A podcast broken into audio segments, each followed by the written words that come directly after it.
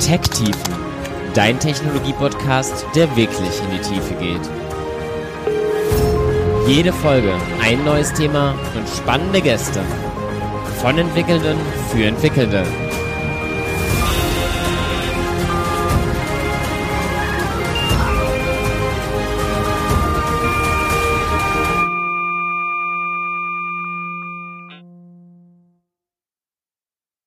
Ja, hallo und herzlich willkommen zur ersten Folge im der neuen Themenstaffel rund um die Grundlagen von Softwareentwicklung. Das Thema finde ich persönlich sehr interessant, weil ich selbst, glaube ich, häufig nicht besonders guten Softwarecode schreibe, was wahrscheinlich ganz üblich ist für einen Data Scientisten. Und aus dem Grund habe ich gedacht, ach, ich könnte mich doch dem Thema mal ein bisschen tiefer widmen. Wie produziert man eigentlich wirklich qualitativ hochwertigen Softwarecode? Und habe mir dafür diverse Gäste eingeladen. Heute wollen wir anfangen mit dem Thema rund um Clean Code und die wirklich wesentlichen Grundlagen von hochqualitativen Programmieren. Und dafür habe ich wie immer einen Experten bei mir. Dafür habe ich einen Thorsten Flatter bei mir. Hi Thorsten. Hi Nico. Genau, das Thema Clean Code basiert ja auf einem Buch, über das wir heute auch ein bisschen reden wollen. Und obwohl das Buch 2008 schon herausgegeben wurde, kam bei mir das Ganze so vor fünf Jahren ungefähr auf, dass ich davon mal gehört habe, dass Leute darüber angefangen haben, Vorträge zu schreiben und zu präsentieren. Wie ging es dir denn damit? Wann bist du damit in Berührung gekommen? Ich bin auch so in der Zeit ungefähr 2009 muss es gewesen sein, in Berührung gekommen. Damals über eine Webseite, Clean Code Developer oder so ähnlich, mhm. wo Ralf Westphal und Stefan Lisa diese Judo-Grade mit verschiedenen Farben, verschiedenen Gürteln, verschiedenen Bändern auf die Softwareentwicklung übertragen hat. Das war eine interessante Sache. Da ging es auch los mit so einem ganz einfachen, seichten Einstieg. Ich glaube, der weiße. Äh, äh, es gab solche kleinen Armbändchen, die konnte man sich bestellen. Ach, die gab es dann auch wirklich ja, physikalisch? Richtig, die gab es dann wirklich als, ja, nenn's mal Merchandising. Okay. Die konntest du dir bestellen und dann konntest du mit dem weißen Bändchen quasi zeigen, hey, hör zu, ich beschäftige mich erstmal aktiv damit ohne noch überhaupt irgendwas umgesetzt zu haben. Und dann ging es über die verschiedenen Farben leicht los mit ganz einfachen Sachen wie benutze eine Versionsverwaltung oder reflektiere deinen Code oder refakturiere überhaupt mal deinen Code bis hin zu so ganz ausgefuchsten Sachen wie den Solid-Prinzipien oder was weiß ich. Okay, und musste man, um sich so ein Grad bestellen zu können, irgendwelche Tests machen vorher oder wie lief das? Das war rein selbstorganisiert, wie man es heute nennen würde. Man, pff, es bringt dir nichts, wenn du dir so ein schwarzes Bändchen an den Arm machst und dann nicht mitreden kannst. Nee, klar. Also, hast, hast, du das wirklich mal dann auch gemacht oder? Nee, nee. Bändchen war nie so meine Sache. ich habe die Webseite dann aber auch ja, verfolgt, gelesen, durchgegangen und ja, zu, zum Lernen quasi diese einzelnen Grade nach und nach mal umgesetzt, durchgegangen. Manche Sachen, die waren mehr, also als Softwareentwickler, der das hauptberuflich macht, Allgemeinwissen, mhm. wie Versionsverwaltung. Klar, würde ich nie ohne machen oder Methode extrahieren, Handwerkszeug. Ja. Denkst du nicht groß drüber nach.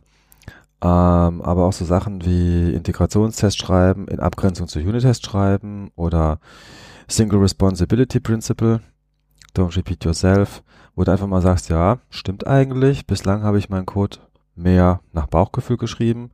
Und wenn man sich diese gerade mal durchschaut oder diese Prinzipien anschaut, dass man dann doch sich überlegt, ja, stimmt. Wenn ich genau raufschaue, dann macht diese Klasse mehr als nur eine Sache.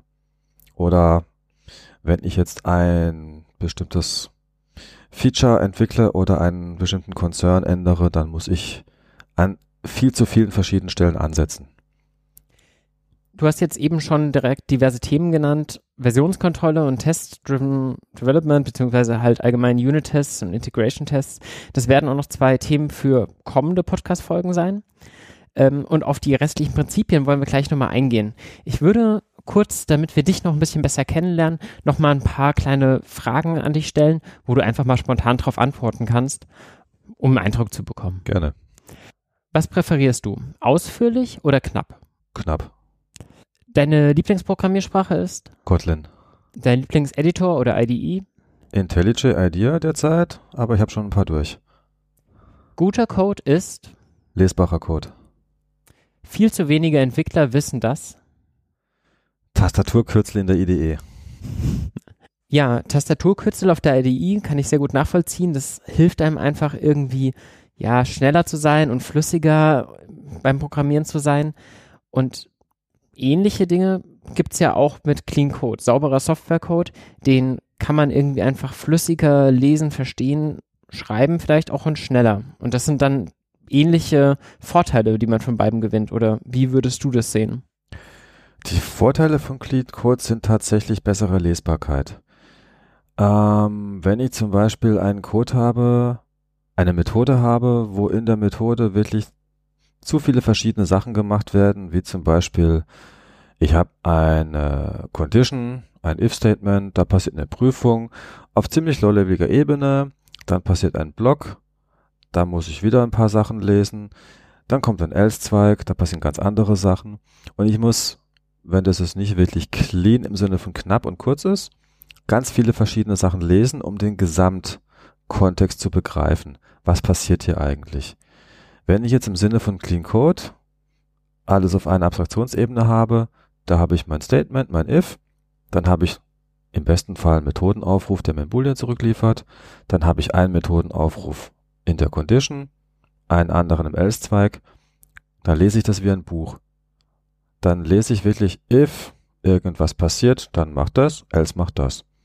Dann habe ich eine schöne knappe Sache, wo auch jeder Entwickler, der den Code später mal liest, sehr schnell begreift, was passiert hier eigentlich. Wobei ich da jetzt dagegen halten würde, jetzt müsste man ja wahrscheinlich reinschauen in die Methode, was denn eigentlich da drin passiert in diesem if-Zweig. Musst du, wenn es dich interessiert, oder kannst du, wenn es dich interessiert, musst du aber nicht, wenn die Methode einen gescheiten Namen hat. Ja, was absolut. auch so ein Code-Pattern ja. ist. Ja. Wenn da zum Beispiel steht, um bei einem Beispiel zu bleiben, if Kunde älter als 18, dann schalte Rechnung frei, else geht nur per Nachname oder so irgendwas Pseudocode-mäßiges. Wenn jetzt steht if, Klammer auf, Geburtsdatum, kleiner, Systate minus 18 und so weiter und noch ein paar andere Prüfungen, da musst du erstmal gucken, was ist das eigentlich Systate und warum minus 18 und so weiter. Wenn da nur steht, ist volljährig, auf Englisch, dann weißt du auch, was gemeint ist. Ja, man lernt ja in der Uni schon irgendwie, man soll doch bitte sprechende Variablennamen benutzen. Am Anfang irgendwie stört einen das, weil man sich so irgendwie an Abkürzungen gewöhnt hat, weil man ja irgendwie dann an so einem Uni-Projekt mal ein, zwei, drei Wochen relativ konstant arbeitet und dann hat man die Abkürzung drin und denkt sich so, warum brauche ich denn sprechende Namen? Aber wenn man halt wirklich mal ein Projekt über einen langen Zeitraum betreut, wo man halt nicht tagtäglich drin ist und mit anderen Leuten vor allem zusammenarbeitet, die halt nicht dieselben Abkürzungen automatisch im Kopf haben, dann ist es wahnsinnig wichtig, dass der Name einer Funktion oder einer Variable halt wirklich beschreibt, was es ist und man sofort die richtige Vorstellung hat. Ja, viele Entwickler trifft es ganz gut und es gibt auch so ein Prinzip, dass halt Code sehr, sehr, sehr viel öfters gelesen als geschrieben wird. Wenn man einmal überlegen muss, wie man es nennt beim Schreiben, dann tut man seiner Nachwelt wirklich einen Gefallen. Und gerade bei Variablennamen, ja, Klassiker ist zum Beispiel das sowas wie Age. Mhm. Was steht da drin? 18. Als Beispiel von gerade eben. Mhm. 18 Monate, 18 Jahre, 18 mhm. Tage. Ja. Bei Menschen könnte man auch denken, es sind Jahre, bei Babys Monate, bei Fruchtfliegen Stunden. Ja, ja also gut, ähm, bei Age finde ich, da, da hat man schon auch zumindest noch eine abstrakte Vorstellung, zumindest eben aus einem Kontext raus. Aber wo ich sowas ganz häufig denke, ist dann irgendwie Cache Time zum Beispiel oder einfach irgendwie Duration, wo ich mich dann halt frage, ja, in was habt ihr das jetzt angegeben? Das ist alles valide, aber dann muss ich in die Doku gehen und irgendwie nachlesen, wo das ist. Und wenn da stand irgendwie ähm, Duration in Hours oder ähm, ich weiß nicht, was noch ein besserer Variablenname dafür wäre, aber. Also muss man ein bisschen unterscheiden. Früher hätte man dann bei Clean Code gesagt, ja, Duration in Hours oder Duration in Days. Heute würde ich sagen, nimm dafür kein Integer. Nimm dafür wirklich die Typisierung deiner Wahl, die passend ist. Duration gibt es, soweit ich weiß, auch als Java-Klasse. Zumindest irgendwas, was ähnlich heißt. Es gibt Instant mittlerweile als Zeitpunkt und es gibt Period oder Duration. Müsste ich nachgucken. Aber es gibt für viele Sachen wirklich schon stark typisierte Klassen, die man auch nehmen sollte. Wobei ich da jetzt behaupten würde, das ist vielleicht auch ein Stück weit abhängig von der Programmiersprache, in der ich das Ganze benutze. Also ja, natürlich. In, in JavaScript wird schwer. Genau, in JavaScript wird es schwer. Ich persönlich bin in der Python-Welt sehr zu Hause und da arbeitet man eigentlich auch viel mit Basistypen und da ist dieses starke Klassenkonstrukt nicht so weit verbreitet. In Java hat man ja häufig lange Vererbungsketten von Klassen, die eben ja spezifisch jetzt zum Beispiel eine Duration irgendwie beschreiben für etwas.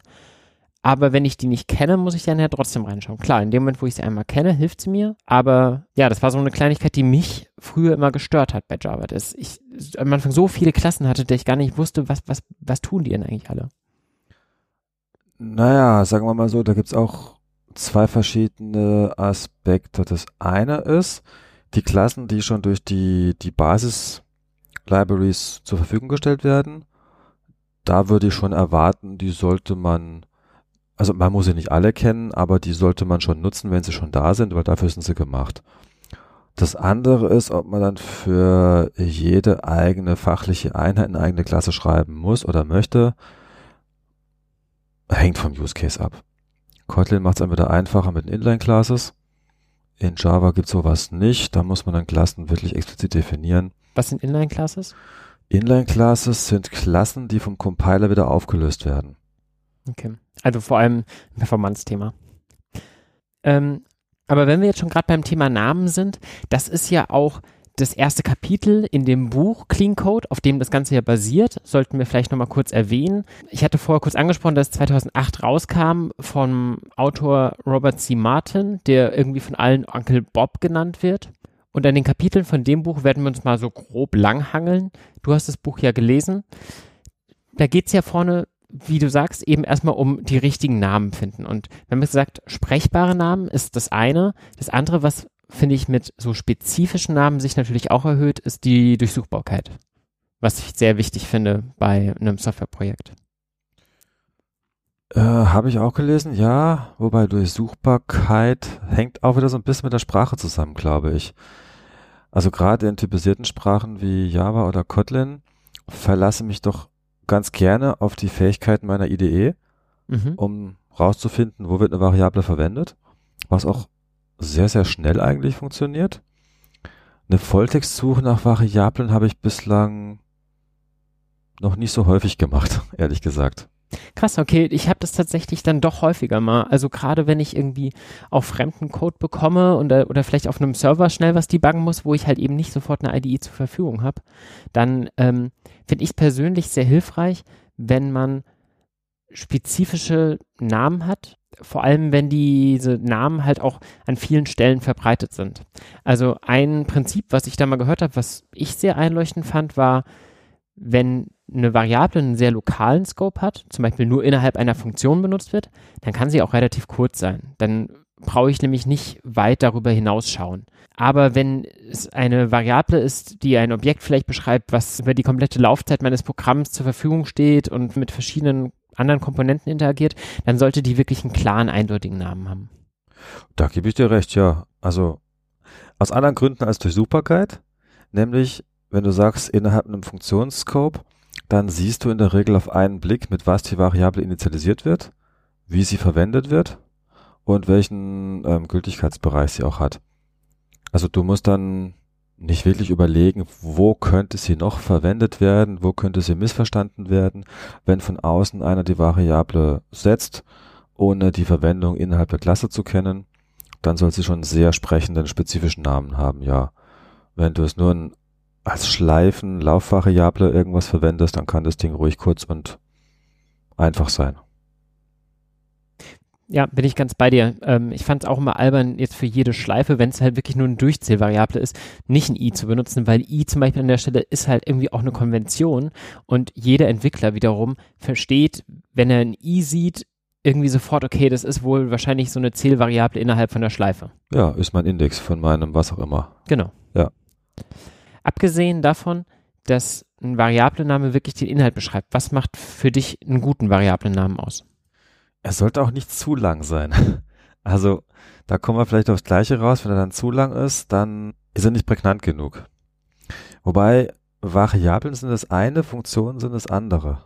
Benamung von Funktionen ist fast noch wichtiger als von Variablen, beziehungsweise da kannst du auch manche Code-Smells erkennen. Wenn eine Methode benannt wird, wie zum Beispiel tue dies und das und jenes, dann merkst du oft, dass diese Methode zu viel tut. Wenn man ein End drin benutzt oder ein But oder sowas, also nochmal irgendwie es einschränkt, dann hat es scheinbar zwei Komponenten und Genau. dann gilt eben dieses Single Responsibility Prinzip eben nicht mehr. Also dass etwas nur eine Sache machen soll. Ja, korrekt. Das ist ein offener Indikator dafür, dass man diesen Code refactoren könnte oder sollte. Kommt, finde ich, vor allem auch dann immer zum Tragen, so, oder man merkt es, finde ich, vor allem dann, wenn man versucht, dafür halt irgendwie einen Unit-Test zu schreiben, weil man dann merkt, okay, jetzt macht die schon mal zwei Sachen, jetzt will ich irgendwie zwei verschiedene Assert-Statements machen ähm, für unterschiedliche Sachen oder ich brauche mehrere Tests dafür ähm, und dann fällt einem sowas vielleicht auf. Das ist auch richtig, ja.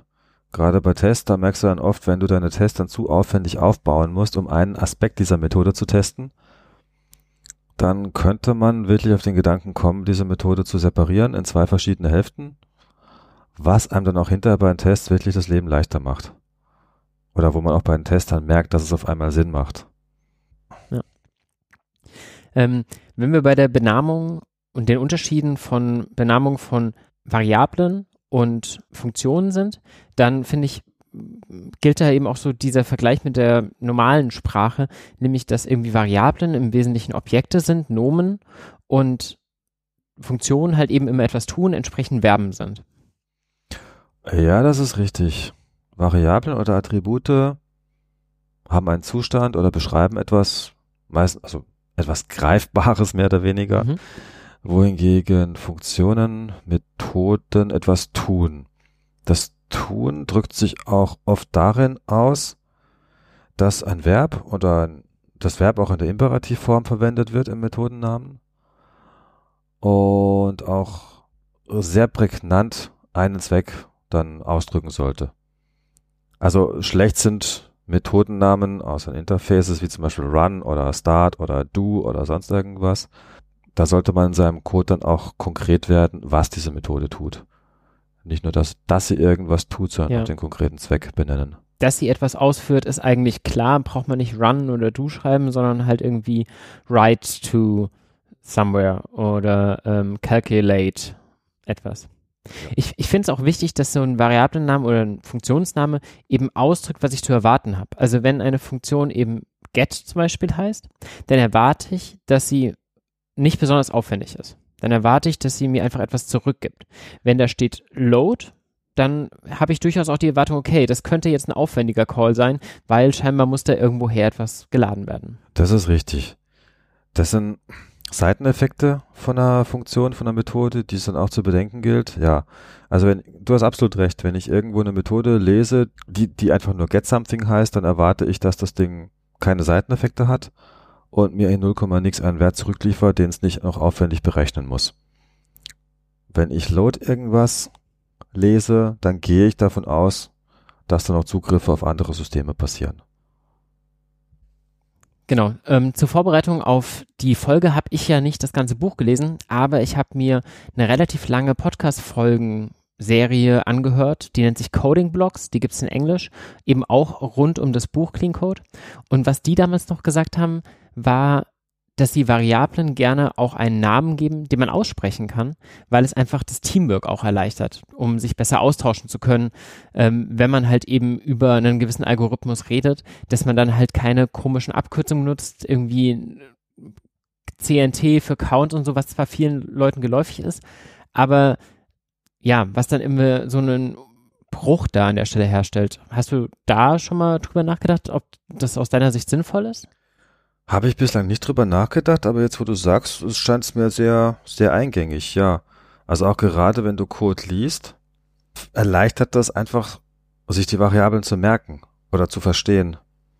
Weil wenn man es dann zu sehr abkürzt, dann passiert es, dass man sich überlegen muss, was bedeutet diese Abkürzung jetzt, wenn es nicht gerade CNT für Count ist, was dann noch recht eingängig ist. Ja.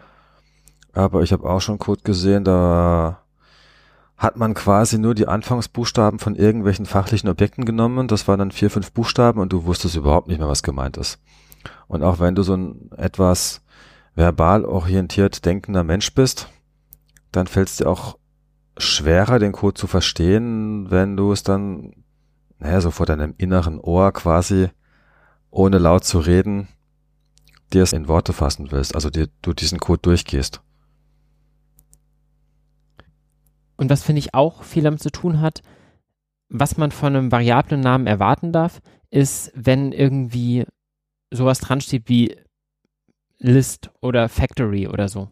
Was man zwar bei dem variablen Namen, finde ich, machen kann, wenn es hilft, das Konzept dahinter zu verstehen, aber da muss man halt irgendwie auch aufpassen, dass es halt wirklich eine Factory ist, weil in dem Moment, wo ich das halt da hinten dran stehen habe, muss, muss dieses Paradigma dann natürlich auch erfüllt sein. Ja, natürlich. Wenn man dem, dem Kind einen Namen gibt, dann sollte der nicht falsch sein oder misleading sein. Stimmt, eigentlich offensichtlich, ja. Wobei gerade bei List, da habe ich auch die Erfahrung gemacht, es hilft nicht wirklich. Dann lieber etwas in Plural benennen, mhm. als dann auf List oder Set oder sonst irgendwas einzugehen, was schon wieder die Implementierung ein bisschen vorwegnimmt. Da hast du recht. Aber genau, vor allem wenn man auch die Gefahr hat, dass es sich vielleicht nachher ändert, dann müsste ich ja die Variable überall umbenennen. Aber Singular und Plural sind definitiv Dinge, auf die man achten sollte, weil es eben auch die Erwartungen, die ein Entwickler, der die Variable liest, halt eben entsprechend ähm, prägt. Auf jeden Fall. Ja, ich würde sagen, dann lass uns mal von den reinen Benamungen auch nochmal ein bisschen aufs Inhaltliche gehen. Wir haben schon über die Namen von Funktionen geredet. Was sollte man denn sonst so zu Funktionen wissen? Na, ein Klassiker bei Funktionen, über was immer wieder diskutiert wird, ist die Länge. Ja. Eine Funktion sollte nicht zu lang sein, aber auch nicht zu kurz sein. Ich hatte mal ein Projekt, da habe ich einen Code, da habe ich am Code sofort erkannt, welcher Entwickler ihn geschrieben hat. Gut, es gab nur zwei Entwickler, aber die hatten so verschiedene Stile und sie waren grundverschieden. Der eine, der hatte in seiner Klasse vielleicht drei, vier Methoden, aber jede Methode war nie unter 100 Zeilen lang. Okay. Das andere Extrem war ein Entwickler, der hatte in seinen Methoden selten mehr als zehn Zeilen, dafür aber in der Klasse oftmals 100 Methoden. Also beides ist extrem und beides war nicht sonderlich gut zu lesen. Im einen Fall hast du Variable in einer Methode gehabt, da hast du wirklich scrollen und suchen müssen, wo die jetzt deklariert wurde, wo die überall verwendet wurde. Es war zwar alles schön linear zu sehen, was nacheinander passiert, aber der Gültigkeitsbereich deiner Variablen war sehr groß. Und das war immer sehr viel auch durchmischt. Beim anderen Code hattest du zwar immer kurze, knackige kleine Codeabschnitte, du hast sofort überblickt, was die Methode tat, aber du hattest nie so eine greifbare Implementierung. Das heißt, du warst immer nur am Springen zwischen den ganzen Methoden. Das kann ich sehr gut nachvollziehen, was du sagst. Ich habe mich früher auch immer darüber geärgert, wenn man quasi nur noch am Hin und Her springen ist zwischen den Funktionen, bis man eigentlich mal da angekommen ist, was es ist, und dann hat man schon wieder vergessen, wo man eigentlich war.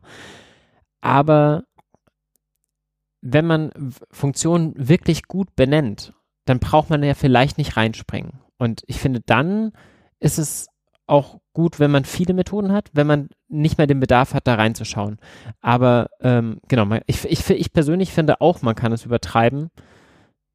Tatsächlich passiert mir in, der, in meinem Alltag es zumindest aber nicht, dass ich zu kleine Funktionen schreibe. Also ich muss mich eher immer konditionieren, dann meine Funktionen nicht zu groß werden zu lassen, dass sie halt eben auch wirklich nur eine Sache machen, weil wenn sie nur eine Sache wirklich machen, dann sind sie meist auch nicht mehr so groß, würde ich sagen. Das ist richtig. Es gibt auch immer so verschiedene Indikatoren, wo man seine Funktion dann wieder schneiden kann. Also ein Klassiker ist zum Beispiel, du hast eine Schleife in der Funktion, dann kannst du den Inhalt von der Schleife extrahieren als eigene Funktion. Mhm. Oder du hast ein länglicheres if-Statement, dann kannst du den Inhalt in eine einfache Boolean-Funktion auslagern, wenn es zu groß ist. Also ich habe auch Code schon gesehen, oder auch schon selber meinen eigenen Refektor, wenn du ein if a gleich b und c gleich d und e gleich f oder und so weiter hast, raus damit. Hat auch den Vorteil, bei den Tests kann man diese Condition auch separat testen. Ja, absolut. Also es ist wie dieser alte Spruch, die Dosis macht das Gift. Ob diese Methode jetzt mit zehn Zeilen schon zu viel Zeilen enthält oder mit fünf schon zu wenig. Ich weiß noch nicht, ob man es unbedingt bemessen muss an der Zeilenlänge, sondern vielleicht auch an der Komplexität der Funktion. Ich weiß nicht, ob es aus dem Buch ist, aber irgendwo gibt es auch diese Drei-Minuten-Regel, dass man maximal drei Minuten brauchen darf, um zu verstehen, was denn die Funktion wirklich komplett tut. Und wenn ich da länger brauche, dann ist die Funktion definitiv zu groß. Kenne ich jetzt nicht, aber ich würde sagen, drei Minuten ist schon ziemlich viel. Ja, genau. Also optimal ist es natürlich schneller, aber so als obere Grenze, wenn ich eine fremde Funktion länger als drei Minuten lese, dann kann das eigentlich nicht mehr stimmen. Dann sind wir vor allem auch nicht mehr im Flow, von dem wir vorgeredet haben. Nee, definitiv nicht. Genau, das andere, neben dem Inhalt, den die Funktion eben hat, ähm, ist halt eben auch, wie rufe ich sie aus? Wie kommuniziert sie nach außen? Da gibt es im Wesentlichen ja zwei Komponenten. Einmal, was gebe ich rein und was bekomme ich wieder zurück?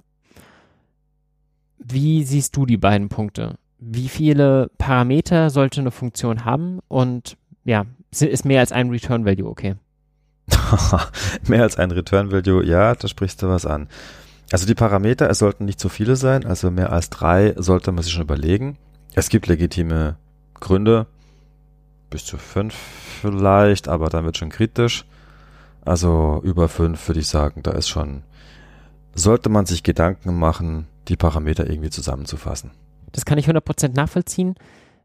In Java passiert sowas, glaube ich, nicht, dass man keine Klassen schreibt und irgendwie nur anonyme Funktionen hat, aber in der Python-Welt ist es durchaus relativ verbreitet, dass Leute Klassen gar nicht erst benutzen, sondern halt einfach viele, viele Funktionen haben, was dann allerdings dazu führt, dass man halt immer mit jedem Funktionsaufruf alles, was man dem anderen mitgeben möchte, halt eben entsprechend in den Parameter packen muss.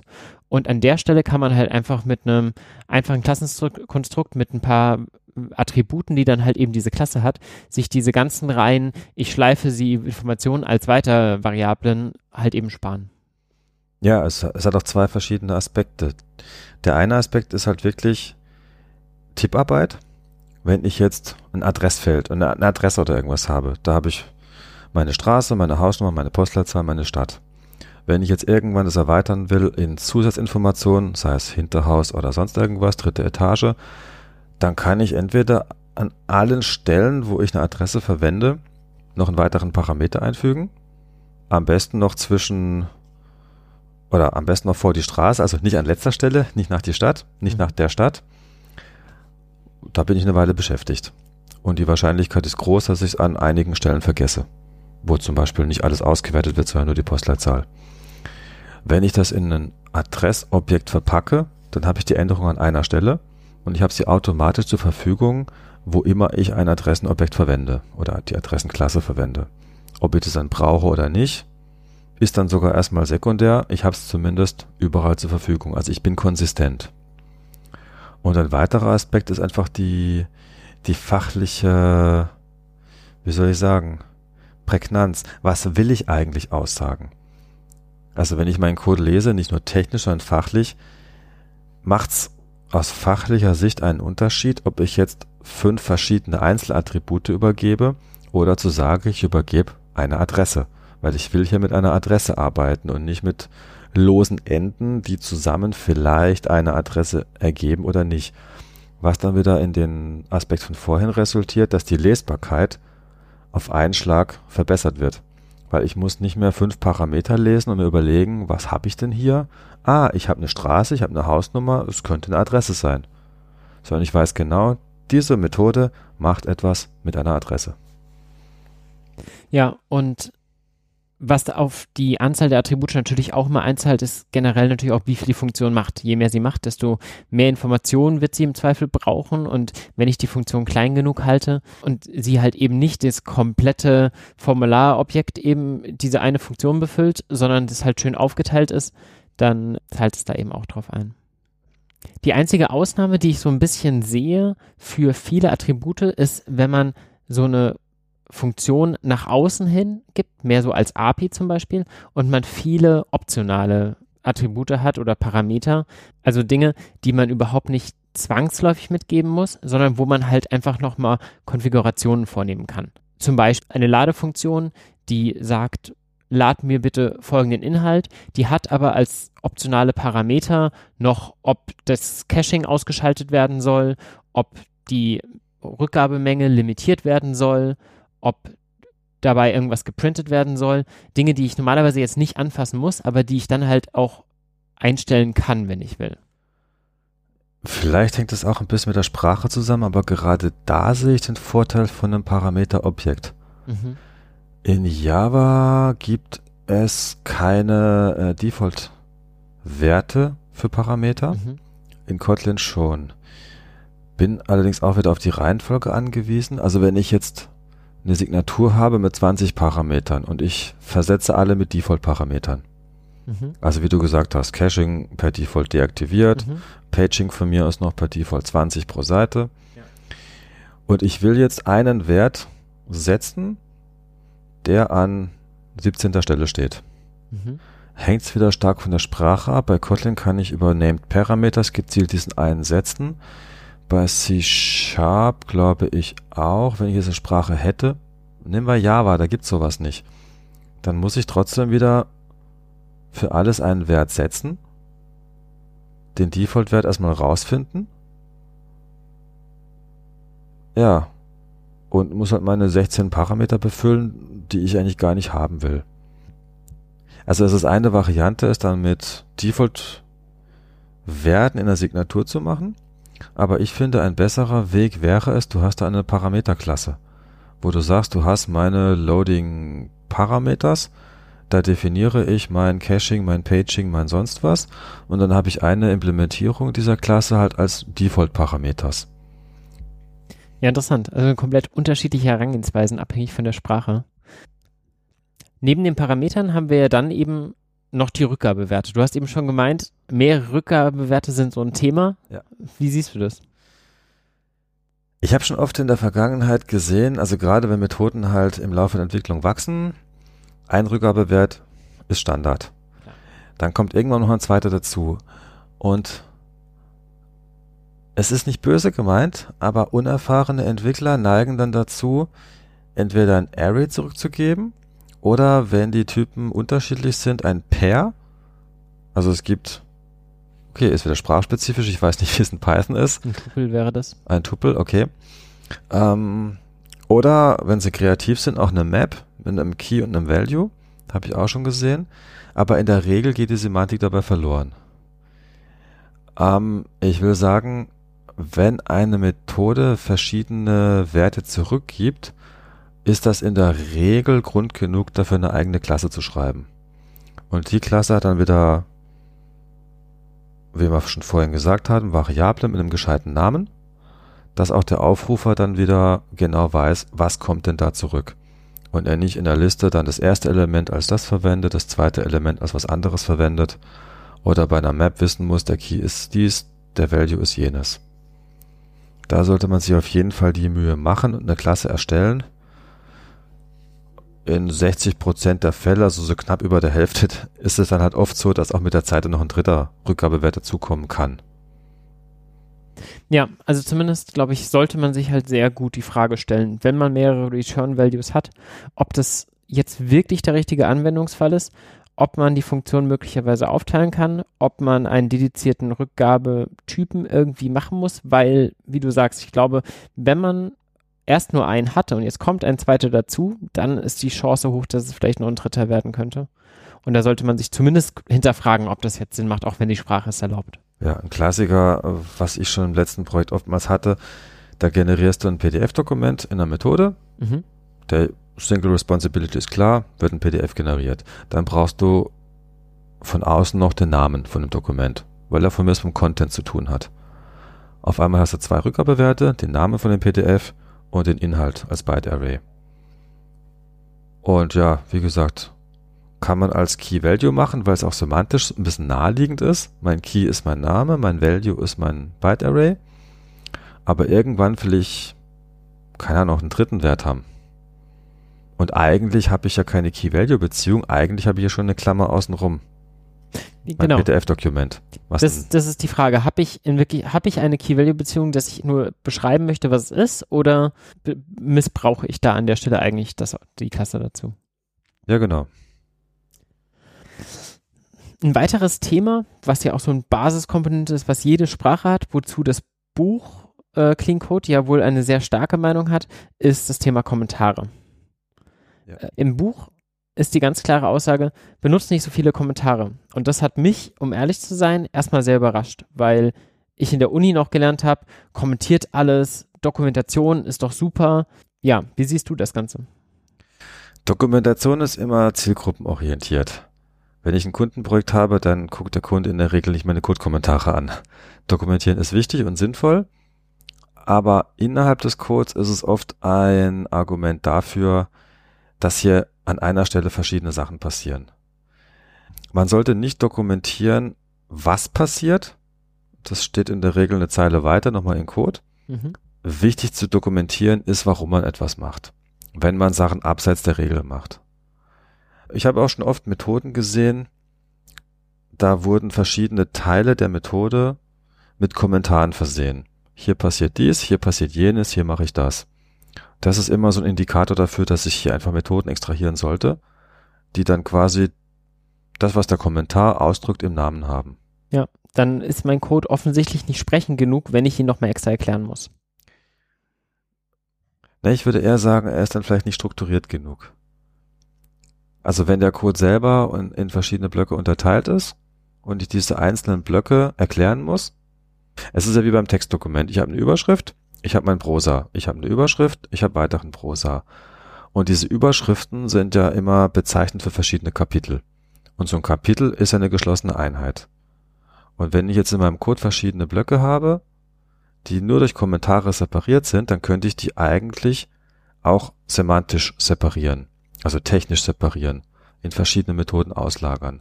Am Code selber ändert sich dadurch eigentlich nichts aus einer weiteren Ebene, die ich eingezogen habe, durch neue Methoden, die ich definiert habe. Was sich für mich aber ändert, ist, dass ich an der Stelle, wo vorher mein langer Code war, der mit verschiedenen Kommentaren unterteilt war, nur noch wenige Methodenaufrufe habe, was schneller erkennbar ist. Auf einen Blick sehe ich hier, wie wenn ich einen Dialog lese, was da wirklich passiert durch die Namen der Methoden. Und wenn ich in die Methoden reinschaue, habe ich auch abgeschlossene Blöcke. Dass wirklich jeder Block nur noch eine Sache tut und nicht, ja genau, und die Methode vorher tat dann halt auch mehr als eine Sache. Wenn ich darin vier Überschriften hatte, vier verschiedene Kommentare, dann hatte ich da in der Methode vier verschiedene Concerns. Ja, ich finde das Beispiel sehr schön mit dem Vergleich zur Prosa, wo man eben sagt, eine Überschrift beschreibt den Blog, der Funktionsname beschreibt, was darin passiert. Wenn ich die Details wissen will, gucke ich rein. Ansonsten reicht mir vielleicht die Überschrift, um eben zu verstehen, was los ist. Und dann brauche ich halt eben keinen Kommentar mehr drüber, weil der hieße ja, wenn der Funktionsname einen sehr aussagekräftigen Namen hat, wäre der Kommentar ja mehr oder weniger dasselbe. Genau. Eine Ergänzung dazu. Es gibt ja auch Tools, die meine Code-Dokumentation generieren. Stichwort JavaDoc. Wenn ich jetzt verschiedene Kommentare nur innerhalb einer langen Methode hätte, gehen die verloren. Wenn ich jetzt Methoden extrahiere für jeden Kommentar, also für jeden Textblock unterhalb eines Kommentares, dann hätte ich sogar zusätzlich die Möglichkeit, diese Kommentare, die ich eben noch innerhalb des Codes inline geschrieben habe, als JavaDoc zu hinterlegen und dadurch auch die Sichtbarkeit der Dokumentation dahingehend zu erweitern, dass in der generierten Dokumentation mein Text auf einmal sichtbar ist. Ja, ist ein guter Punkt. Dann sind die Kommentare nämlich dahin, wo sie gehören, weil ganz klar, ähm, wir reden jetzt hier gerade nur von Inline-Kommentaren, die halt im Code einfach sind, die vielleicht irgendwie gerade eine Stelle im Code vielleicht beschreiben. Wir reden nicht von generellen Dokumentationen für Softwareprojekte, die halt eben oben als Java-Doc oder in der entsprechenden Programmiersprache der Wahl ähm, genutzt wird, um Dokumentation zu generieren. Die einzige Ausnahme für Inline-Kommentare hast du eben schon genannt, nämlich wenn ich etwas erklären muss. Wenn ich etwas mache, wie es vielleicht unerwartet ist, wo ich vielleicht gegen eine Regel oder irgendein Prinzip explizit verstoße, ähm, damit Leute später vielleicht nicht denselben Fehler nochmal machen. Genau. Wenn ich, Beispiel, wenn ich zum Beispiel über ein Array iteriere und was weiß ich, bei der 2 anfangen statt der 0, dann könnte ich inline dokumentieren, dass Element 0 und 1 der Liste nur irgendwelche Header, Präfixe sind, die ich hier nicht beachten muss. Und ab Stelle 2 dann meine Nutzerdaten kommen oder so irgendwas. Oder wenn ich jetzt zum Beispiel mit einem Framework arbeite, das bietet mir irgendwie so eine Higher-Level-API und eine relativ low-levelige API. Das kenne ich jetzt bei mir aus meinem Umfeld zum Beispiel von Spark. Und ich benutze halt eben nicht die neuere, hochwertigere API, weil sie vielleicht irgendwas, irgendeinen Fall konkret nicht unterstützt, dann sollte ich das vielleicht erklären, warum ich jetzt halt eben nicht die empfohlene Implementierung wähle, weil da vielleicht noch ein Bug ist und dann packe ich das vielleicht in einen Kommentar und sage, ähm, aufgrund von Issue URL zu GitHub URL mache ich das hier so und so. Genau. Ein Argument, was ja auch gegen die Kommentare immer wieder genannt wird, ist, dass die halt irgendwo im Softwarecode stehen. Dann waren die vielleicht auch mal richtig und haben auch noch ein Stück weit einen Sinn gehabt, weil sie vielleicht noch was ausführlicher beschrieben haben. Ob das notwendig ist, sei jetzt mal dahingestellt. Aber dann kommt halt die nächste Person und modifiziert den Softwarecode. Und wenn man sowas auf die Schnelle macht, ja, dann gehen einfach Kommentare irgendwie auch verloren und veralten und man passt nicht immer die Kommentare so kontinuierlich an, wie man halt eben sich um den Softwarecode kümmert. Und dann hat man irgendwann da einen Kommentar stehen und jemand versucht das Ganze zu verstehen und liest den Kommentar, der ursprünglich der Erklärung und dem Verständnis dienen sollte. Und der stimmt überhaupt nicht mehr und hat plötzlich einen Widerspruch und man steht da mit Rätseln. Das kommt öfters vor, als man denkt, ja. Gerade wenn man sich dann noch auf Fähigkeiten der IDE verlässt, dass man Refactorings automatisiert durchführt, dann schaut man auch nicht immer jede Stelle so genau an, ob noch Kommentare in der Nähe stehen, die sich darauf beziehen könnten. Um das Leseverständnis zu fördern, sollte man eben entsprechend dann nicht zu viel Kommentare machen, die man sich eben sparen kann und die eben leicht veralten. Aber um zu begreifen, was da passiert, hat auch die Reihenfolge, in der Dinge in einer Datei stehen, durchaus noch eine Bedeutung. Ich würde sagen, auch heute in Zeiten von IDEs gucke ich auf eine Datei, ja, ich springe viel, aber ich finde es trotzdem wichtig, dass die Sachen sinnvoll zusammenstrukturiert sind. Und das ist ja auch ein ähm, Kapitel des Buches. Das allererste Prinzip dabei ist, dass man für jede Klasse wirklich eine eigene Datei hat. Fällt dir irgendein Fall ein, wo man das nicht haben sollte? Hängt auch wieder ein bisschen von der Sprache ab. Also Java erzwingt das. Mhm. Ich kann in Java, okay, keine Public Class, also nicht mehrere Public Classes in eine Datei packen. Mit inneren Klassen funktioniert das. Aber nein, ich halte es in der Regel auch so, dass ich eine Datei pro Klasse habe, weil es auch die, die Auffindbarkeit deutlich erleichtert. Wenn ich dann in meiner IDE links im Baum meine Dateien habe oder meine Klassen habe, oder es gibt ja verschiedene Ansichten, und ich weiß genau, hier muss eine Datei dieses Namens sein und ich sehe sie nicht, weil sie irgendwo zwischendrin versteckt ist, dann hilft das nicht wirklich. Und mir ist auch noch kein Fall eingefallen, wo ich jetzt an der Anzahl der Dateien sparen, hätte sparen müssen. Ja, also das war vielleicht in der Vergangenheit mal so, als man irgendwie noch keine ordentlichen IDEs hatte, um irgendwie durch Softwarecode zu springen, dann halt neue Dateien aufmachen musste ähm, und das noch ein Aufwand war. Aber heutzutage glaube ich, ist das auch eine relativ weit verbreitete Meinung, dass man irgendwie eine Klasse in einer eigenen Datei hat. Bei den anderen Konzepten im Bereich, wie strukturiere ich den Softwarecode, da sind die Meinungen, glaube ich, diverser. Ähm, wie ordnest du denn bei dir Funktionen innerhalb deiner Klasse an? Hast du da eine Ordnung, an der du dich orientierst? In der Regel fängt es damit an, dass meine öffentlichen Funktionen oben stehen, mhm. die Private-Funktionen unten stehen Allerdings, es ist so ein bisschen zeitabhängig. Am Anfang ist es so, da hat meine Klasse eine öffentliche Methode, vielleicht auch zwei. Dann kommen ein paar private dazu, dann stehen die privaten oft direkt unter der öffentlichen, aus denen ich sie extrahiert habe. Dann vermischt sich das Ganze ein bisschen. Und irgendwann merke ich vielleicht, oh, die Klasse macht doch mehr als eine Sache. Dann wird diese öffentliche Methode oder eine der öffentlichen Methoden eine eigene Klasse, die privaten mit also Code lebt an der Stelle auch ziemlich stark.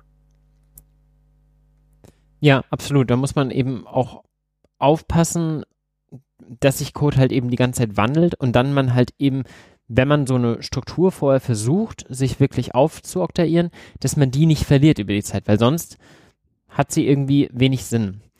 Deswegen mache ich bei meinen Funktionen ganz gerne so, dass ich zumindest versuche, die Sachen, die sich aufeinander beziehen, eng beieinander zu machen und sie jetzt nicht irgendwie alphabetisch oder sowas zu ordnen.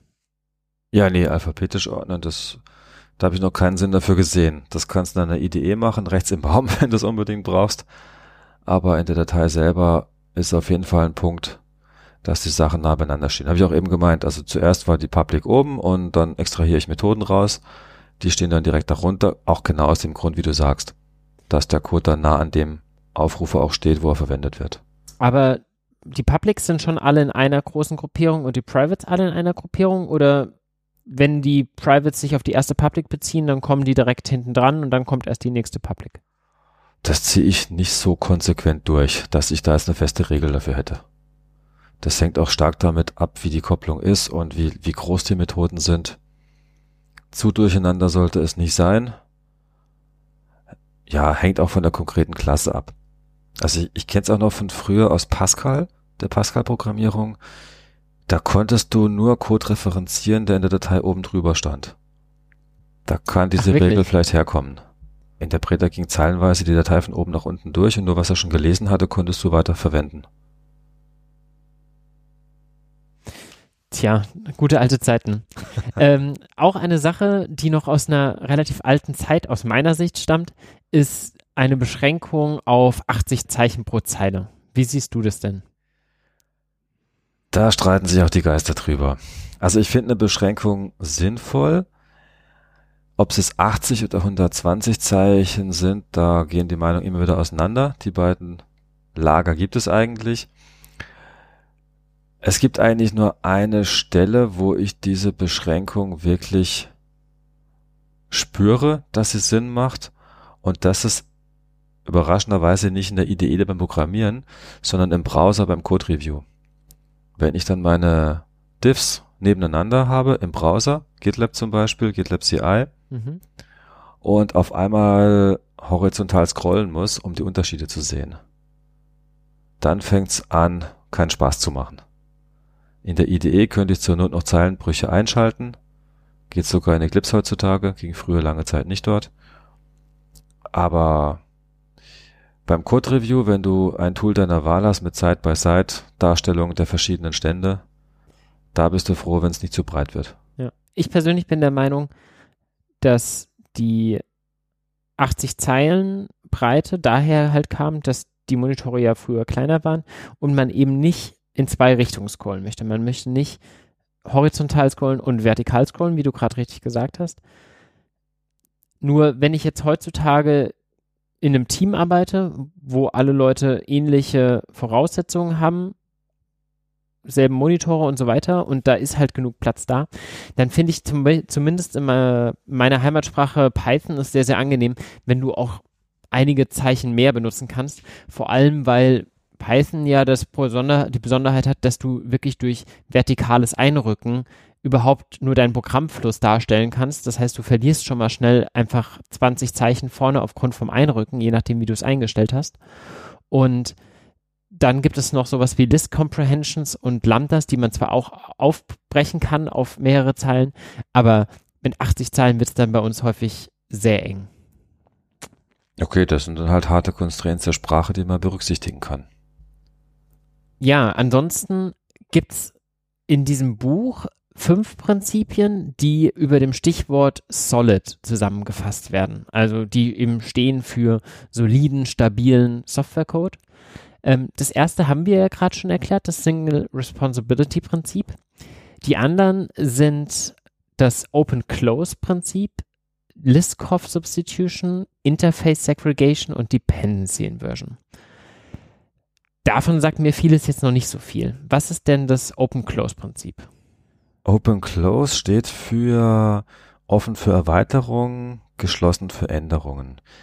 Damit ist eigentlich gemeint, wenn ich ein Stück Code habe oder eine Funktionalität habe, die stetig oder immer mal wieder erweitert werden muss, dann sollte der Code so geschrieben sein, dass ich ihn modularisiere, beziehungsweise in verschiedene Module aufgeteilt habe, wobei mein Kernmodul geschlossen für Änderungen sein sollte, was bedeutet, ich sollte nicht gezwungen sein, mein Kernmodul bei jeder Erweiterung anzufassen erneut.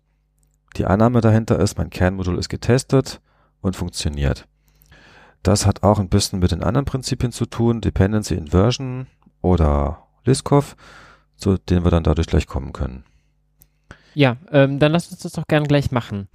Ähm, also Open Close haben wir gesagt, es gibt ein Kernmodul, das muss ich nicht anfassen, auf das können sich alle verlassen und auf, von dem hängt dann eben auch vieles ab. Und die Erweiterung, die wiederum darf ich dann anfassen. Was ist denn die Liskov Substitution? Also es hat was mit Klassenhierarchie zu tun, dass eine Implementierung eines Interfaces oder eine Unterklasse sich immer erwartungsgemäß verhalten soll. Soll heißen, wenn ich jetzt eine Oberklasse habe mit einer gewissen Grundfunktion, dann sollte ich keine Unterklasse erstellen, die sich komplett anders verhält. Also ein weiteres Prinzip dieser Liskov Substitution ist auch, dass ich jederzeit, wenn ich eine Oberklasse beispielsweise als Parameter irgendwo übergeben kann, auch jede mögliche Unterklasse übergeben kann, ohne dass es meine Methode dann bricht. Als Beispiel, wenn ich eine, eine Oberklasse Auto habe, dann muss auch möglich sein, an jeder Stelle, wo ein Auto erwartet wird, auch eine Unterklasse von Auto zu übergeben. Also, dass ich auch ein Cabrio statt einem Auto übergeben könnte, zum Beispiel. Genau, vollkommen korrekt. Wenn ich jetzt zum Beispiel eine, eine Unterklasse LKW nehme, die ich von Auto erben lasse, dann ist es ja erstmal naheliegend. Ein LKW hat Räder, Lenkrad, Tank, was auch immer. Ja. Ist Wenn ein bisschen jetzt, größer. Ja, ist ein bisschen größer. Und jetzt hängt es auch vom Kontext ab, für was ist mein System gebaut oder was erwarte ich in meinem System. Wenn ich zum Beispiel ein System habe für Parkhäuser, dann erwarte ich, dass jede Implementierung von Auto auch in mein Parkhaus reinfahren kann. Was beim LKW jetzt wieder ein bisschen schwierig sein könnte. Ja, das heißt, ich hätte dann lieber irgendwie ein Interface Fahrzeug, was generischer ist und hätte dann ein zweites Interface für irgendwie Auto oder PKW vielleicht, um es konkreter zu machen. Genau. Ähm, das dann eben für Personentransport da sein sollte. Ja, ist die Frage, wovon der Bus dann erbt, aber. Genau, das ist wieder Kontext. Es ist dann immer von deinem System abhängig, was du baust, wie dein Kontext ist, wie deine Rahmenbedingungen bzw. deine Erwartungshaltung ist an diese einzelnen Klassen. Ja. Und Interface Segregation hängt damit irgendwie zusammen. Interface Segregation sagt aus, bevor ich ein großes Interface habe, sollte ich lieber überlegen, ob mehrere kleine Interfaces sinnvoll sind. Um beim gleichen Beispiel zu bleiben, wenn ich ein Interface Auto hätte, wo mir als verschiedene Methoden halt, gib mir die Anzahl der Räder, gib mir die Anzahl der Sitze, gib mir deine deine Kraftstoffsorte, Benzin oder Diesel, gib mir zurück als Boolean, ob du ein Dach hast oder nicht, um beim Cabrio zu bleiben. Mhm. Dann ist das ein großes Interface, was ich dann aber auch an jeder Stelle verwenden muss, weil ich habe ja dann erstmal kein anderes, bevor ich dieses Segregation Principle anwende. Mhm. Wenn ich dann jetzt eine Tankstelle zum Beispiel habe, da interessieren mich nicht die Anzahl der Räder, die Anzahl der Sitze, ob ich ein Dach habe oder nicht. Da interessiert mich dann nur, was für einen Kraftstoff hast du. Benzin mhm. oder Diesel. Das Interface Segregation Principle würde dann nahelegen, dass ich mein großes Interface aufteile auf verschiedene Interfaces. Mhm. Wenn die dann jedes Interface nur eine Methode hat, dann ist es halt so. Die müssen halt fachlich korrekt geschnitten sein, was auch wieder in Richtung, in Richtung Single Responsibility Principle geht. Und kleine Funktionen und so weiter. Eine geringe Anzahl der Methoden, ja. Und wenn ich dann beispielsweise ein Interface habe, wie wir es gerade eben hatten, Kraftstofftyp, und ich habe da als Rückgabewerte Benzin oder Diesel, und ich habe dann zum Beispiel ein Elektroauto, auf einmal merke ich, das passt ja gar nicht in die Tankstelle, weil es dieses Interface nicht implementiert. Aber das ist dann auch korrekt, weil ich kann an der Stelle nichts damit anfangen. Auf der anderen Seite zwinge ich auch dieses Elektroauto nicht, ein Interface zu implementieren, was nicht passt. Kraftstoffsorte. Hat dann auch für den Consumer des Interfaces als auch für die Implementierung beiderlei Vorteile. Ja, also ich sehe da drin wieder so ein bisschen das Überthema, Sachen lieber klein zu halten und dann lieber für den Use Case speziell Eine Funktion sollte eben wie eine Sache machen. Ein Interface sollte auch so klein sein, dass es für alle, die es implementieren, auch wirklich trifft und dann lieber mehrere machen, die man dann halt eben alle implementiert. Richtig. Das geht dann wieder Richtung Single Responsibility, Keep it small and simple. Spielt alles so ein bisschen ineinander. Gut, dann haben wir jetzt vier der fünf Prinzipien von Solid. Das D fehlt noch, Dependency Inversion. Was ist das? Dependency Inversion bedeutet, dass keine konkreten Implementierungen voneinander abhängig sein sollen, sondern beide über Abstraktionen miteinander sprechen. Um beim Beispiel des Autos zu bleiben, wenn ich eine Tankstelle fahre oder wenn ich eine Tankstelle betreibe, dann ist vollkommen wurscht, ob da jetzt ein Mercedes, ein BMW, ein VW oder sonst irgendwas daherkommt. Ich kann mich darauf verlassen, dass beim Benziner die Zapfsäule in den Tankstutzen passt, beim Diesel genauso. Und ich muss mir keine Gedanken darüber machen, was der Hersteller jetzt verbaut hat, weil sich beide auf einen Standard geeinigt haben. In der Software werden es dann gemeinsame Interfaces, Oberklassen, wie auch immer, über die man dann Abhängigkeiten zwischen Softwarekomponenten definiert. Also, dass man in der Softwarewelt dann eben einen JDBC-Treiber zum Beispiel hat, wo halt eben ein gewisser Standard definiert wurde und welche Datenbank genau dann dahinter steht, ist dann nicht so wichtig. Genau, das ist das gleiche Prinzip, ja. Was ja auch verbreitet ist in der Softwareentwicklung, ist das Prinzip von Dependency Injection. Das hängt ja damit dann auch irgendwie zusammen, oder? Nicht zwangsläufig, aber in der Praxis ja. Also ich kann auch konkrete Klassen injecten, ohne über Interfaces gehen zu müssen, aber es macht definitiv Sinn, es über Abstraktionen zu tun, ja. Spätestens beim Stichwort Testbarkeit kann man dann sehr leicht Implementierungen austauschen durch Mockups und meine Klasse ist nicht abhängig davon, was für eine Implementierung ich reingebe.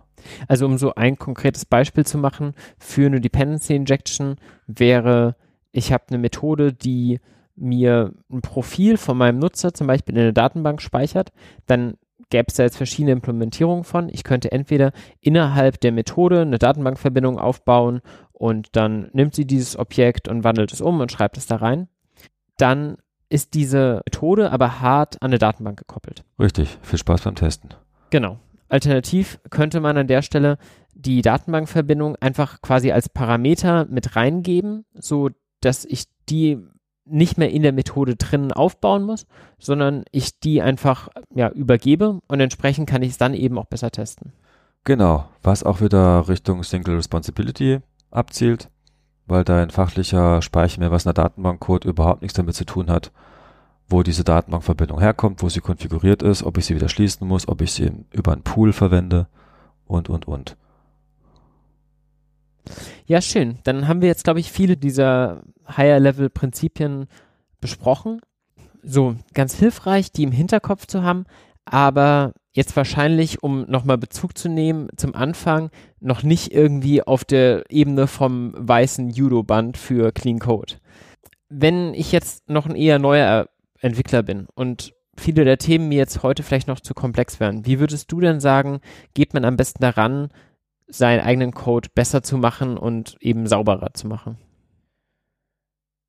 Also das erste Mal, das erste, was ich sagen würde, ist wirklich die Literatur, die du schon erwähnt hast, einfach mal bemühen. Das Buch Clean Code mhm. einfach mal lesen. Das ist sehr lesenswert. Gibt auch sehr viele Einblicke. Oder online, was ich vorhin auch gesagt habe, Clean Code Developer einfach mal anschauen. Also für den ersten Einstieg ist es auf jeden Fall hilfreich. Da hat man viele gute Ansätze, wie man starten kann, wenn man noch sonst keine eigenen Ideen hat. Was auch immer hilfreich ist, hängt auch vom persönlichen Kontext ab, ob man es ganz alleine programmieren, am Programmieren ist oder in einem Team. Einfach mal die erfahrenen Kollegen nerven und sagen, hey, könntest du bitte mal bei mir ein Code-Review machen, einfach mal sagen, was dir so auffällt und bitte keine Scheu, ich will lernen. Ich glaube, der Zusatz ist auch immer wichtig, weil man will die Juniors jetzt nicht immer gleich verschrecken und nicht den Eindruck zu erwecken, alles, was du machst, ist, ist verbesserungsfähig, ja. mhm. sondern da muss man dann wirklich immer dazu sagen, es ist korrekt, was du gemacht hast. Aus den Gründen geht es vielleicht auch einfacher oder es hätte die positiven Effekte, wenn man das so oder so macht.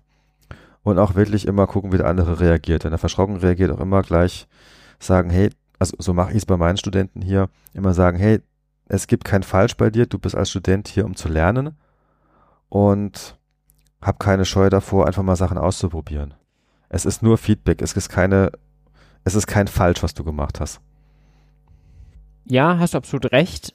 Man sollte den Leuten jetzt nicht Angst machen, aber ich selber bin ein großer Freund von durchaus harten Code-Reviews, weil man einfach wirklich wahnsinnig viel dabei lernen kann. Das ist mit eines der besten Mittel, um irgendwie wirklich konkret weiterzukommen, Leute über den eigenen Source Code drüber schauen zu lassen und allein der Prozess, Code Reviews durchzuführen, weil wenn ich weiß, jemand schaut gleich über meinen Source Code, dann gucke ich da selber nochmal drüber, bevor ich ihn committe. Und dann findet man sehr schnell, wenn man einfach nochmal in Ruhe über die Changes geht, Dinge, wo man merkt, ah ja, okay, das war jetzt vielleicht doch noch nicht so ordentlich. Und der Variablename, den wollte ich eigentlich später noch editieren, ähm, der ist irgendwie sehr unsauber. Ja, ja, also da verstehe ich mich nicht falsch. Die Code-Reviews, die ich mache, da habe ich auch schon oft das Feedback bekommen, dass die ziemlich umfangreich waren. Ich meinte nur, nicht nur offline in GitLab oder woanders dann die Kommentare rankreiden, sondern auch wirklich dann ein bisschen längere Texte schreiben, um Leute auch abzuholen. Ein weiterer Punkt, um irgendwie saubereren Code hinzubekommen, ist, finde ich, das Boy Scouting-Prinzip. Das wird, glaube ich, im Buch auch erwähnt. Das ist etwas, was ich vorher so nicht kannte. Das besagt eigentlich einfach, verhalte dich wie ein Pfadfinder, also das ist quasi die Pfadfinderregel, von dort wohl inspiriert. Ähm, wenn du an einen Ort kommst, verlasse ihn sauberer, als du ihn vorgefunden hast. Man muss nicht alles gleich perfekt machen, aber räum mal den gröbsten Dreck weg. Heißt, wenn ich einfach über einen Quellcode lese, der wirklich noch komplett unstrukturiert ist, muss ich ihn jetzt nicht direkt vielleicht wegwerfen und neu schreiben. Das ist dann eine andere Frage. Aber dann versuche ich vielleicht Funktionen, die einfach quasi komplett redundanten Code haben, vielleicht mal zusammenzufassen. Oder wenn mir das zu groß ist, einfach mal ein paar Variablen, die nicht sagen sind, durch eine echte Bedeutung zu ersetzen, die vielleicht ja in dem Kommentar darüber steht oder sowas. Und mit solchen kleinen Schritten sich zu nähern und das dafür konstant immer auch mitzumachen. Es ist ein zweischneidiges Schwert. Als ich am Anfang von der Boy Scout-Regel gelesen habe, war ich gleich begeistert und habe auch Stellen am Code angefasst, die ich in dem Moment gar nicht hätte anfassen brauchen. Hatte natürlich, wenn man jung und motiviert ist, den Effekt, dass man viel zu viel macht, mhm. dadurch auch neue Fehler einbaut, mhm. die man gar nicht hätte einbauen sollen und müssen. Änderungen können Fehler verursachen, muss nicht immer sein. Oder auch für die eigentliche Arbeit dann doch ein bisschen abgelenkt ist oder zu viel einfach macht. Also ich habe mich da gerne mal verloren kleine Refactorings, die ich vorhatte, sind dann doch größer geworden. Da muss man wirklich mit Augenmaß gucken, dass man sich, dass man es nicht übertreibt. Absolut. Oftmals ist dann wichtiger, ein Ticket zu schreiben oder dass man es in den nächsten Sprint reinzieht, da mal was zu machen, wenn es notwendig ist. Sachen auch einfach mal, ja, darauf hinzuweisen, zu dokumentieren, dass noch offene Punkte sind. Kleinigkeiten kann man gleich machen, aber man muss echt gucken, dass man es dann nicht übertreibt. Ja, kann ich komplett nachvollziehen. Mir ist genau so ergangen wie dir. Ich habe mich damit auseinandergesetzt, habe dann ganz viele Fehler auf einmal in meinem Code gefunden, habe angefangen, die alle ja umzuändern und dann ist so ein kleines Ticket für eine kleine Änderung zum einen sehr groß geworden. Dadurch wird das Code Review sehr unübersichtlich, weil sehr, sehr viele Änderungen halt nichts mehr mit dem eigentlichen Grund des Tickets zu tun hatten. Was ich mir dann jetzt angewöhnt habe, ist kleine Änderungen, mache ich immer noch mit. Wenn mir dabei größere Sachen auffallen, dann schaue ich, wie weit ich schon bin. Entweder mache ich erst mein Ticket mit dem unsauberen Code fertig, so gut es geht, und mache direkt basierend auf diesem Merge Request direkt den nächsten auf, wo ich dann versuche, den Code so zu bereinigen, dass er meinen Ansprüchen erfüllt. Oder wenn ich jetzt aktuell das Gefühl habe, okay, ich kann mir vorstellen, wenn ich das jetzt umstelle, dann wird es größer, dann mache ich manchmal auch Refactoring-Tickets bewusst eben als Vorbereitung für ein anderes Ticket, was ich dann eben erst danach umsetze. Aber wenn es zu groß wird, das Change-Ticket und das Refactoring-Ticket dann zu trennen, ja. Ja, also gerade Code Review spricht einen guten Punkt an, ja. Das habe ich auch schon selber verursacht. Du hast drei Zeilen für ein Ticket geändert, was die Fachlichkeit angeht und 95 Prozent der Rest waren dann irgendwelche Folgeaufwände wo dann der Review auch gar nicht mehr nachvollziehen konnte, weil er nicht drin war in dem Change, was ich jetzt eigentlich alles gemacht habe. Ja. Eine dritte Möglichkeit, um ja besseren Code zu schreiben, neben der Boy Scouting Rule, wenn ich mich damit selber auseinandersetze. Und Kollegen, die mir vielleicht eben gute Reviews geben, sind ja auch automatisierte Tools, die mich dabei unterstützen. Ähm, in meinem Umfeld habe ich das Gefühl, ist gerade SonarCube sehr beliebt, aber da gibt es ja, glaube ich, auch diverse andere. Ähm, wie ist denn deine Erfahrung mit solchen Tools? Sind auf jeden Fall sehr hilfreich. Da hat, ich glaube, jede Programmiersprache auch so ein bisschen ihr eigenes Tool für den Bildprozess. Bei Kotlin haben wir Detect eingesetzt, was sehr hilfreich war. Was auch auf der Konsole dann beim Kompilieren eigentlich auch ganz gute Hinweise ausspuckt, was man noch verbessern sollte. Das geht hin von, da hast eine Variable zwar deklariert, aber nicht verwendet, bis hin zu, die Methode ist aber verdammt lang, solltest du mal kürzen. Das sind immer so, ja, nette Hinweise eigentlich, die man da befolgen sollte. Stimmt, da kann man jetzt auch nochmal das Thema Linting ansprechen. Ähm, das ist ja auf jeden Fall auch etwas, also automatisierte Regeln, die vorher schon mal drüber gehen, die sowas wie eine Variable, die definiert wird, aber nie benutzt wird, zum Beispiel eben schon frühzeitig finden.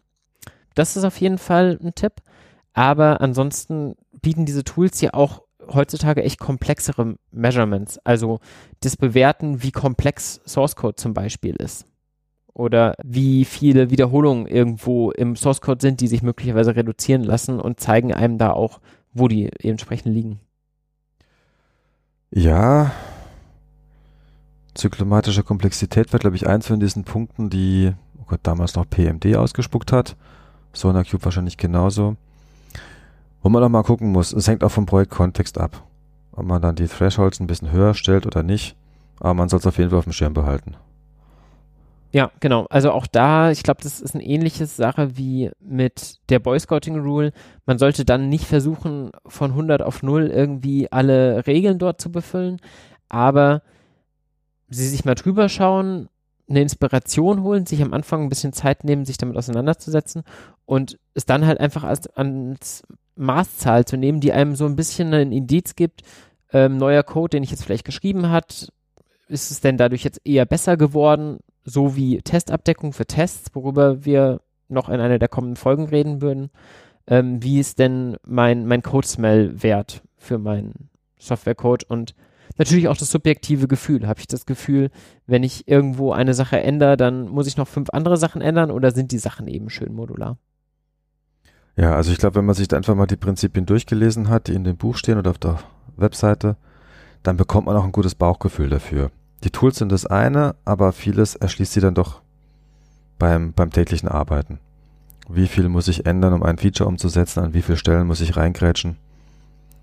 Welchen Aufwand bedeutet es? Wie viele Tests muss ich anpassen, beispielsweise auch? Ja, genau. Dann würde ich euch auch motivieren. Also ich habe am Anfang, als ich angefangen habe, mich mit dem Thema jetzt auseinanderzusetzen, tatsächlich da auch Spaß dran bekommen und irgendwie ist das auch was sehr befriedigend, wenn man einfach mal über so einen Source Code drüber gegangen ist und vorher, nachher den Diff sich anschaut und denkt so, oh ja, ich habe irgendwie 200 Zeilen gelöscht und es ist irgendwie schlanker geworden und übersichtlicher. Ja, das gibt einem auch ein Stück weit Befriedigung. Es kann wirklich Spaß machen, so Code auch zu refactoren, wenn man eine Idee hat, wo man hin will. Ja, das ist ein Vergleich mit einer Zeichnung oder einem Gemälde. Am Anfang hat man doch mehr gekritzelt und am Schluss wird ein richtig schönes Bild draus, was auch, ja, wie soll ich sagen, Struktur drin hat und auch Ästhetik drin hat. Auch wenn es bei Quellcode ein bisschen schräg klingt, aber in die Richtung geht es auf jeden Fall. Ja, dann ganz viel Spaß euch beim Malen und ähm, hört in die kommenden Folgen rein, die jetzt im Zwei-Wochen-Rhythmus erscheinen werden, zu Versionskontrolle, zu Testing und zu CI. Vielen Dank dir, Thorsten, für die Ausführung. Danke dir, Nico, für die Einladung. Und ja, bis bald. Ciao. Ciao.